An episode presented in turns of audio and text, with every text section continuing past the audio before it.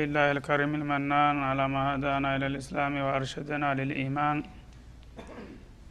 وأنزل هذا القرآن بالبرهان وأرسل لنا أفضل الرسل بأفصح اللسان فله الحمد والشكر على هذه النعم العظيمة والآلاء الجسيمة. والصلاة والسلام على خير خلق الله وخاتم رسول الله الذي قال ما اجتمع قوم في بيت من بيوت الله يتلون كتاب الله ويتدارسونه فيما بينهم إلا نزلت عليهم السكينة. وغشيتهم الرحمة وحفتهم الملائكة وذكرهم الله في من عنده. وعلى آله وصحبه ومن اهتدى بهذه وبعد. فقد وقفنا في درس أمس عند قوله جل وعلا من سورة البقرة. وقال لهم نبيهم إن, إن الله قد بعث لكم طالوت ملكا الآية فلنبدأ من هنا. أعوذ بالله من الشيطان الرجيم. وقال لهم نبيهم إن الله قد بعث لكم طالوت ملكا. قالوا أنا يكون له الملك علينا ونحن ونحن أحق بالملك منه ولم يؤت سعة من المال. قال إن الله اصطفاه عليكم وزاده بسطة في العلم والجسم. والله يؤتي ملكه من يشاء والله واسع عليم.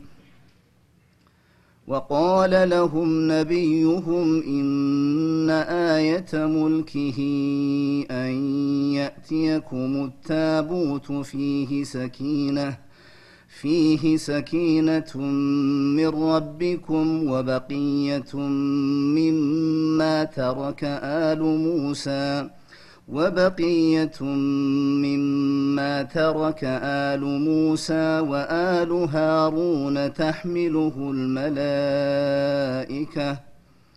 إن في ذلك لآية لكم إن كنتم مؤمنين. فلما فصل طالوت بالجنود قال إن الله مبتليكم بنهر فمن شرب منه فليس مني ومن لم يطعمه فإنه مني إلا من اغترف غرفة بيده فشربوا منه إلا قليلا منهم فلما جاوزه هو والذين آمنوا معه قالوا قالوا لا طاقة لنا اليوم بجالوت وجنوده. قال الذين يظنون أنهم ملاقوا الله. كم من فئة قليلة غلبت فئة كثيرة بإذن الله. والله مع الصابرين. ولما برزوا لجالوت وجنوده قالوا ربنا قالوا ربنا أفرغ علينا صبرا وثبت أقدامنا وانصرنا على القوم الكافرين. فهزموهم بإذن الله وقتل داود جالوت وآتاه الله الملك والحكمة وعلمه وعلمه مما يشاء ولولا دفع الله الناس بعضهم ببعض لفسدت الأرض ولكن ولكن الله ذو فضل على العالمين تلك آيات الله نتلوها عليك بالحق وإنك لمن المرسلين በትናንትናው ዕለት የተጀመረው የእነ ጧሉት ቂሷ እየቀጠለ ነው ያለው አላህ ስብሓናሁ ወተአላ ቁርአንን ለሙስሊሞች መመሪያ ይሆን ዘንድ እስተ ፍጻሜው ድረስ የሰው ልጆችን ጠቃሚ ታሪክ በደካማም ሆነ በጠንካራ ጎኑ መመሪያ እንዲሆኑን እየመረጠ ያቀርባቸዋል። ታሪክ ራሱን ይደግማል እንደሚባለው የሰው ልጆች በዚች ምድር እስከመጡ ድረስ እስከ መጨረሻው ድረስ የሚያደርጉት እንቅስቃሴ ተመሳሳይ ባህሪ አለው። እና ተመሳሳይ የሆኑ ታሪኮች በአንድ ወቅት የተከሰቱትን ሁኔታዎች የተፈጠሩትን ችግሮች የተወሰዱትን እርምጃዎችና የተገኙትን ውጤቶች ማወቅ ለወደፊት አቅጣጫ መቀየስ ይጠቅማል። ስለዚህ በጣም ጠቃሚ የሆኑ ታሪኮችን አላህ በቁርአን ውስጥ ይጠቅሳቸዋል ብዙ ጊዜ ማለት ነው። ለምን? በአንድ ወቅት የዚህ አይነት ሁኔታ ላይ የነበሩ ሰዎች ችግራቸውን እንዴት ፈቱ ካጋጠማቸው ሁኔታ እንዴት ወጡ? ለመልካም እድል እንዴት በቁ? ባልታሰበ ሁኔታ አስገራሚ ድል እንዴት አዘገቡ? የሚለውን ሁሉ ምልክት ያደርጋል ማለት ነው።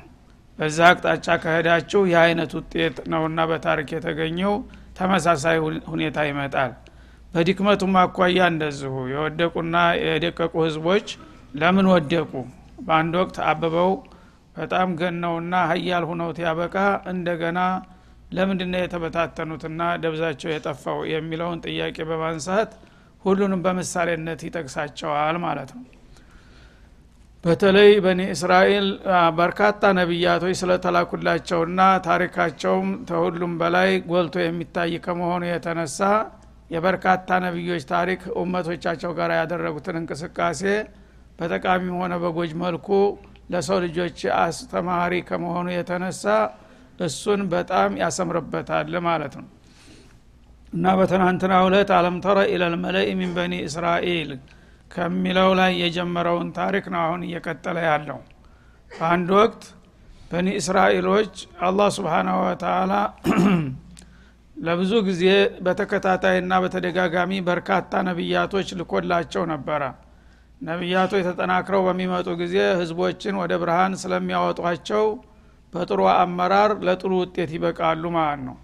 አንዳንድ ጊዜ ደግሞ የመሪዎች እጥረት በሚፈጠርበት ጊዜ በነቢይና በነቢይ መካከል መቋረጥ ሲፈጠር ሸይጣን ያው አጋጣሚውን ተጠቅሞ ሰዎችን ከአላማቸውና ከታሪካቸው እንዲንሸራተቱና ለውድቀት እንዲጋለጡ ያደርጋል ማለት ነው በዚህ ሁኔታ ነው ታሪክ እንግዲህ ሰው ልጅ እየወደቀ እየተነሳ የመጣው። እና በአንድ ወቅት እስቲ በበኒ እስራኤሎች የተከሰተውን ችግር ሰምተሃሉ ያውቀሃሉ እወቅና አሳውቃቸው በማለት ይጀምራል። አለም ተራ ኢለልመለኢ ሚን በኒ እስራኤል ሚን ባዕድ ሙሳ አለህ ሰላቱ ወሰላም። ነቢዩላህ ሙሳ ከበኒ እስራኤል ነቢያቶች በጣም ገናና ታሪክ ያላቸውና በብዙ ባህሪያቸው ደግሞ ከእኛ ነቢይ ጋር የሚቀራረቡና የሚመሳሰሉ ስለሆኑ የእሳቸው ታሪክ ብዙ ጊዜ ይጠቀሳል። አሁን ግን ከእሳቸው በኋላ በእሳቸው ማግስት የተከሰተውን ሁኔታ ነው የሚያቀርብልን ማለት ነው። እሳቸው እንደሚታወቀው ጥንድ ነበሩ። ታላቅ ወንድማቸው ሀሩን ጋር ሁነው የጊዜውን ገናና ፊራኡንን ገርስሰው ታይቶ የማይታወቅ እስላማዊ ስርዓት ዘርግተው ቆይተው ነበረ። ያው ዱኒያ ናትና ሲያልቅ እነሱም አለፉ።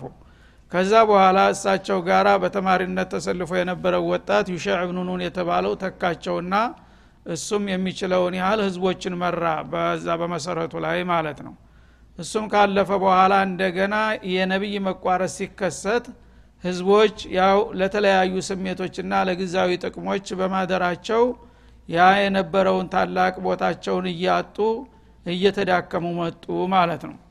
ከዛም ለአንዴና ለመጨረሻ ጥላቶቻቸው በጎረቤት ሀገር ይገኙ የነበሩ ጣዖታውያን ተነሱና ጨፈጨፏቸው ማለት ነው በኒ እስራኤሎችን።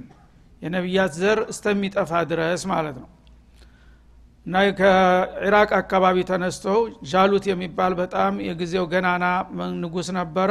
እሱ ዘመተባቸውና ደብዛቸውን አጠፋቸው ቀጠቀጣቸው የነቢይ ዘር ይወጣበታል የተባለው ብሔረሰብ በተለይ በመብራት እየተፈለገ ተለቀመ አንድ ዘር እስከሚጠፋ ድረስ እና ከነዛ አንድ እርጉዝ ሴት ብቻ ነፍሰ ጡር ሁና እሷ ነበረች የእስራኤል ዘር ተወልዳለች ተብሎ የምትጠበቀው። እሷን ለዘር እንዳትጠፋብን ብለው በጓዳ በጎድጓዳ ደብቀው እንድታመልጥ አደረጉ። ሌላው በሙሉ የእነሱ ዘር ያለበት እንዲጠፋ ተደረገ ማለት ነው በዚህ ሁኔታ ተተጨፈጨፉና ከጠፉ በኋላ አላህ ስብሓናሁ ወተላ ያለው አይቀርምና ወቅቱን ጠብቆ ደግሞ እንደገና አለቀላቸው የተባሉ ህዝቦች መልሰው የሚነሱበት ሁኔታ ሊፈጠር ነው ማለት ነው። ስለዚህ አንድ ህዝብ በአንድ ወቅት ወደኩ ብሎ ተስፋ መቁረጥ የለበትም። ተተንቀሳቀሰና እንደገና አላማውን አንግቦ ከተነሳ የወደቀና የተናቀም መልሶ እድል ይኖረዋል የሚለውን መልእክት ለማሳየት ነው አላህ ይህን ታሪክ የሚያመጣው ማለት ነው እና እነዚህ እንግዲህ እስራኤላውያን በዚህ መልክ ተዋለቀላቸው በኋላ ከክልላቸው ጭራሽ ዘሩ ጠፍቷል። ያለቀው አልቆ ታርዶ የተረፈው ደግሞ ተግዟል። በምርኮኝነት ለስር ተዳርጎ እየማቀቀ ነው ያለው ማለት ነው። በዛ ሁኔታ ላይ ሆነው ግን ተስፋ አልቆረጡም እና ባለ አቅማቸው በምስጥር ይገናኙና ወደፊት ብላንና እቅዳቸውን እየጣሉ ይመካከሩ ነበር በተገኘው አጋጣሚ ሁሉ ማለት ነው ያነ ወቅቱ ሲደርስ አላ ሊታረቃቸው ሲፈልግ ያቺ ተደብቃ አንድ ልጅ አርግዛ የነበረች ሴት እንደታሰበው ተሳካላትና ነቢይ ወለደች ማለት ነው። ሸመዊል የሚባል ነቢይ ወይም ሸምዑን የሚባል ወልይ ነቢይ ተወለደ። ያ ልጅ አደገ። ታደገ በኋላ እንደተጠበቀው አላህ ነቢይነትን ሰጠው ማለት ነው በሚሰጠው ጊዜ ቀደም ሲል ታሪካቸው ሁለት አይነት አመራር ነበረ በቅንጅት የሚመራቸው። አንደኛ የፖለቲካ ግንባር ነበረ። ሁልጊዜ ባለስልጣናት የሚወጡበት ዘር ነበረ። ላዌ የሚባለው የነቢዩላህ ዩሱፍ ታላቅ ወንድም ላዊ የሚባለው የነብየት ሀረግ የወረደበት ነው። በሱ በኩል ነቢይ ሁልጊዜ ይመጣል። የሁዳ በሚባለው በኩል ደግሞ ንጉሶች ይመጣሉ ማለት ነው በዚህ መልክ ነበረ ታሪካቸው እየቀጠለ ለብዙ ጊዜ የመጣው። አሁን ግን አላህ ያንን ታሪክ ሊቀይረው ነው ማለት ነው። ያ የመጀመሪያው የባለስልጣኑ ወገን በጣም ባልጎና አምባገነን ሆኖ ህዝብን ጨፍጭፎ ሃይማኖትን አስደፍሮ ስለወደቀና ጊዜው ስላለፈበት እሱን ሻረው። የይሁዳን ዘር ካሁን በኋላ ወደ መድረክ እንዳይመጣ አላህ እርምጃ ወሰደበት ማለት ነው። እንደገና እነዚህ ሸመዑን የሚባለው ግን የነቢዮቹ ዘር ያው ነቢይ በአላህ የተጠበቀ ስለሆነ በመቋረጣቸው እንጂ እነሱ ወንጀል አልነበረባቸውም። የእነሱ ዘር እንዲቀጥል ተደረገና ሸምዑን ወይም ሸመውል ተወለደ ማለት ነው። እሱ በሚወለድበት ጊዜ ህዝቦች ያው እንደለመዱት እንግዲህ አንተ ተነቢያት ዘር ከመጣህልን እንደገና ደግሞ የፖለቲካውን ክንፍ አንተ ሰይምልን ብለው ጠየቁት ነቢዩን ማለት ነው። ነቢዩን የሚመርቀውና የሚቀባው እሱ መሊኩን ነቢዩ ነበረ ማለት ነው እና ከዛው ከተለመደው ከይሁድ ዘር የስልጣን ናፋቂዎቹ አሁን እንግዲህ ነቢዩ ከእኛ መርጦ ይሰይማል ብለው ጠበቁና ሲጠይቁት እንግዲህ ጌታዬን አማክሬ አለ ማለት ነው። እና ይኸው ሰዎቹ እንደገና ለመነሳትና አላማቸውን ለማስቀጠል ፍላጎት አድሮባቸዋል። ግን መሪ ወሳኝ ነውና መሪ ሰይምልን እያሉ እየጎተጎቱኝ ነውና ምን ትለኛለህ ብሎ ጌታውን ጠየቀ ማለት ነው ያነ አላህ ስብሓናሁ ወተላ በፖለቲከኞቹ አኳያ ስር ነቀል እርምጃ መወሰድ አለበት። የዛ የይሁዳ ዘር ደግሞ እንዳይመጡ ወደ ስልጣን ብሎ አገዳቸው ማለት ነው። እንግዳውሳ የተናቁና የተረሱ የነበሩ ሌሎች ብሔረሰቦች ነበሩና ያው ከእስራኤል ዘር ናቸው። የነብይነት እድል አጋጥሟቸው አያውቁም ነበር። ከነዛ ዘር አንዱን ስሙን ጠራና አላህ ስብሓን ወተላ እሱ ነው የሚሆነው ብሎ ለነቢዩ መመሪያ ይሰጣል ማለት ነው ግን አድሎ እንዳይመስል በስም ብቻ ሳይሆን በማስረጃ አስደግፎ ነው የሰጠው እድሉን።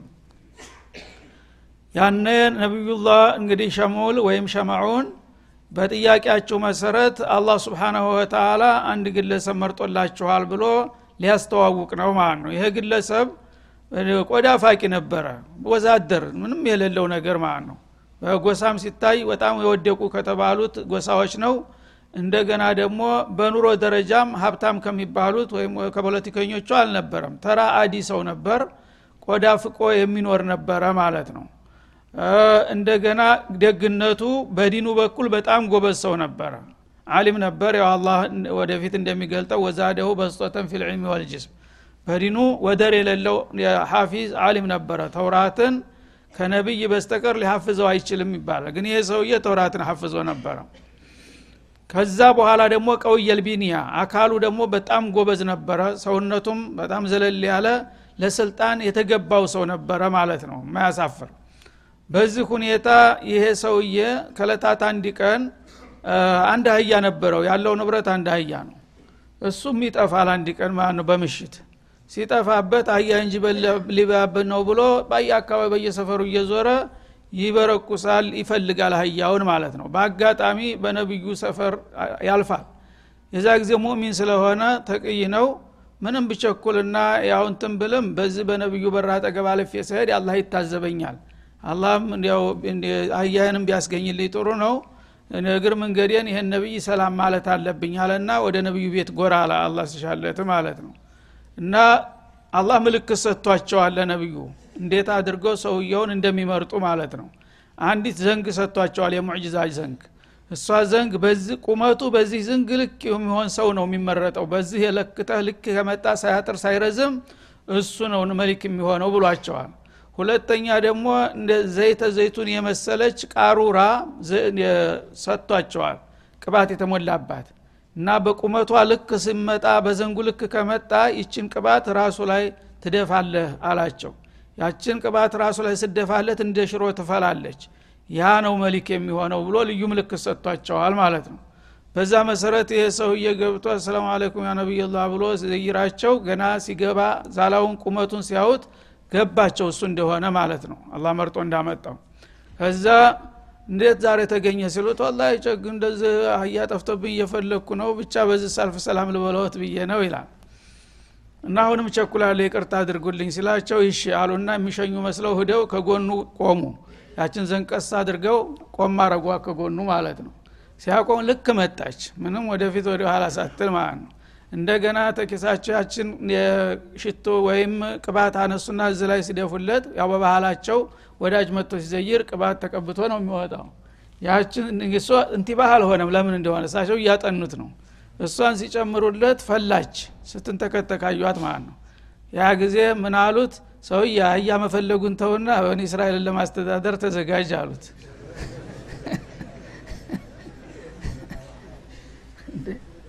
የዛ ጊዜ ተቆጣ ሰውየው እንደ ያላ ነቢይ እንዴት በሰው ላይ እንደዚህ ይቀልድ ያሉ ምንም ምን የደካማ ድሃ በሆን እኮ የሰው ልጅ ነኝ።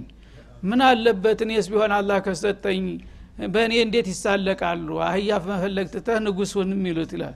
ምን እሳለቃለሁ? አላህ ያለውን ነው ምነግረህ አሉት። በጣም ገረ አረ ሰው እንዳይሰማ አለ ደነገጠ እንደገና።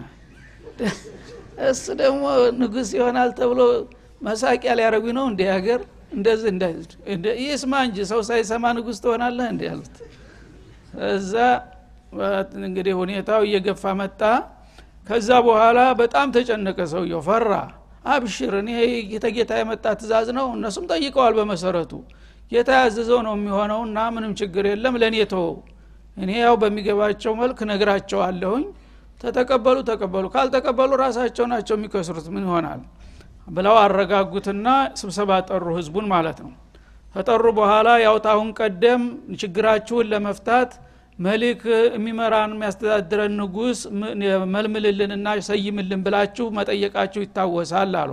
አዎን አሉ በአንድ ድምፅ ሁላቸውም እና ይኸው ጌታ መርጦላችኋልና ስሙ ጧሉት ነው የሚባለው። ይሄው አላህ ስብሓናሁ ወተላ ቃለ ለሁም ነቢዩሁም ኢናላሀ ቀድ በአተ ለኩም ጧሉተ መሊካ ጧሉት የተባለውን ግለሰብ ለእናንተ ንጉስ እንዲያደር እንዲሆን ሰይሞላቸዋል ይህንን መቀበል አለባችሁ ብለው መግለጫ ሰጡ ነቢዩ ህዝብን ሰብስበው ማለት ነው። ያኔ እንደተፈራው በኒ እስራኤል እንኳን እንደዚህ የወደቀ እዚህ ግባ የማይባል ሰው ቀርቶ አንቱ የተባለ ሰው እንኳን አይዋጥላቸውም። ነቢዮችን እንኳን ቁም ከፍ የሚያደርጉ ሰዎች ናቸው። ይህ ጊዜ ይሄ ቆመጥ ማጣ ድሃ ደግሞ ከየት አባቱ መጥቶ ነው እኛን የሚገዛው በማለት አካ ከዘረፍ ይላሉ ነጅሬ ማለት ነው። ቃሉ አና የኩኑ ለሁ ልሙልኩ አለይና ይሄ ጧሉት የተባለ ግለሰብ በእኛ ላይ እንዴት ስልጣን ይገባዋል አሉ። ከይፈ የኩን? ሀዛ ሸይ ገሪብ ይሉ ጀመር ማለት ነው። በተለይ እነዛ ስልጣን የለመዱት እንግዲህ ሱስ ነው። ከነሱ ጥሪት እንደማይወጣ ነው የሚያስቡት። ስለዚህ ዱብዳ ሆነባቸው። ያ ለብዙ ሺህ አመታት በስልጣን ቤትነት ቤተሰብነት የታወቀ ስንት የላቀ ሰው እያለ አንድ አህያ ፈላጊ ግለሰብ ንጉስ ይሆናል ተብሎ መነገር ይህማ እስራኤልን ማዋረር ነው አሉ ማለት ነው። እና ይሄ ነው ያለው ጉዳይ። እንግዲህ ጠይቃችኋል ጌታ መልስ ሰጥቷል። ንጉሳችሁ ወደዳችሁም ጠላችሁ ይሄ ግለሰብ ነው ብለው ኮስተር ብለው አስረዷቸው ማለት ነው ወናህኑ አሐቁ ቢልሙልክ ሚንሁ። እነሱ ደግሞ ግልጽ ሆነው ምቀኝነታቸውን ይፋ በማውጣት እኛ ከዚህ ሰውዬ በብዙ ደረጃ እንበልጣለን በስልጣን። እኛ አንደኛ ልምዳለን በታሪካችን የማስተዳደር ችሎታለን ሁለተኛ ደግሞ ጉልበተኞች ነን ብዙ ጎሳ አለን። በህብረተሰቡ መካከል የተከበረ ነው ቦታችን እያሉ የራሳቸውን መለኪያ ያንጸባርቁ ጀመር ማለት ነው ይህ ሁሉ ቀረ። ይህማ ቀርቶ ሌላ ዘፈን መጥቶ እንደሚባለው አልሰማችሁም እንጂ እድሉ ተወስዷል አሏቸው። አሁን ያለባችሁ ከአዲሱ ጋራ ምን የመተዋወቅ እንጂ የእናንተን ተረት አታውሩ በማለት እንደማይቀር ነገሯቸው ማለት ነው። ወለም ዩእተ ሰዓተ ሚነል ማል አሉ። እና ይሄ ሰውዬ እንዴት ብሎ አንደኛ ልምድ የለው ሁለተኛ ጎሳ የሚደግፈው የለው ደግሞ ሶስተኛ ገንዘብ የለው አሉ ገንዘብ የለው ድሃ ከተሾመ ይሰርቃል ተብሎ ነው ብዙ ጊዜ የሚጠበቀው አይደል? ስለዚህ ምንም የሌለው ሚስኪን እንደገና ንብረታችን ልታዘርፈን ነው እንደ በስልጣን ይሉታል ማለት ነው። ላ ወለም ተሰዓተ ሚነልማል ከገንዘብ ሰፋ ያለ ድርሻ ያልተሰጠው የራሱ ማራሪ ድሃ የሆነ ሰው እንዴት አድርጎ አገርን የሚያህል ነገር እሱ ይመራል? በማለት ጠንካራ ተቃውሞ አጋጠመው ማለት ነው። ያኔ የአላህ ነቢይ ግን ባጭሩ እነሱ ያሉት መስፈርት የራሳቸው መስፈርት እንደሆነ አላህ ግን ለዚህ ሰውዬ ለስልጣን የሚያበቃውን መስፈርት እንዳሟላለት ያስረዷቸዋል። ምን ብለው? ቃል ኢናላህ አስጦፋሁ አለይኩም ወዛደሁ በስጦተን ፊ ልዕልሚ ወልጅስም እናንተ ያው ልትቀበሉት ስላልፈለጋችሁ አቃቄሩን ታበዛላችሁ። ይሄ ራሳችሁ የፈጠራችሁ የራሳችሁ ችግር ነው። በእናንተ እይታ እንግዲህ ገንዘብ የሌለው ወገን የሌለው ልምድ የሌለው ስልጣን የለም የለው የምትሉት ይሄ የራሳችሁ መለኪያ ነው እሱን እናንተው ያዙት። አሁን ግን የመጣው ከጌታ በኩል ስለሆነ በጌታ በኩል መሟላት የሚገባውን ነገር አሟልቷል ይሄ ሰውዬ አሏቸው ማለት ነው። ምንድነው በጌታ በኩል ማሟላት ያለበት? አወለን እስጦፋሁላህ አላህ መረጠው። አላህ ከመረጠው ምን ይፈለጋል ከዛ በኋላ? አላህ ለዚህ ነገር እገሌ ነው የሚሆነው ካለ ማንም ሰው ተነስቶ በአላህ አኳያ እንደገና አንተ ልክ አይደለም ይሄ ነው የሚሻለው ማለት የሚችል እብድ አለ። አላህ የመረጠው ነው እያልኳችሁ እኮ ነው። እኔ አይደለሁም ይሏቸዋል ማለት ነው። እንደገና ደግሞ ወዛደሁ በስጠተን ፊል ዕልሚ ወልጅስም እናንተ እንደምትሉት ብዙ ገንዘብ ባይኖረው ለስልጣን ተገንዘብ ይልቁንስ የሚያስፈልገው እውቀት ነው። እውቀት ያለው ሰው ማስተዳደር ይችላል ማለት ነው ገንዘብ ግን የአንድ ግለሰብ ገንዘብ የፈለገውን ያህል ቢከማች አገርን ሊመራ ይችላል የግለሰብ ገንዘብ? ምንም ቢሆን እዚህ ግባ ሊባል አይቻልም ማለት ነው። ምናልባት ለእሱና ለቤተሰቡ ይጠቅመው ይሆናል። ሀብታም መባል ግን አንድ አገርንም ያህል ነገር በመላይን የሚቆጠሩ ህዝቦችን የግለሰብ ገንዘብ ሊያስተዳድረው አይችልም ባጀት ሊሆን አይችልም። ግለሰብ ዝሮ ዝሮ ግለሰብ ነው። ስለዚህ እውቀት ግን አያልቅም ለሁሉም ነው የሚያዳርሰው።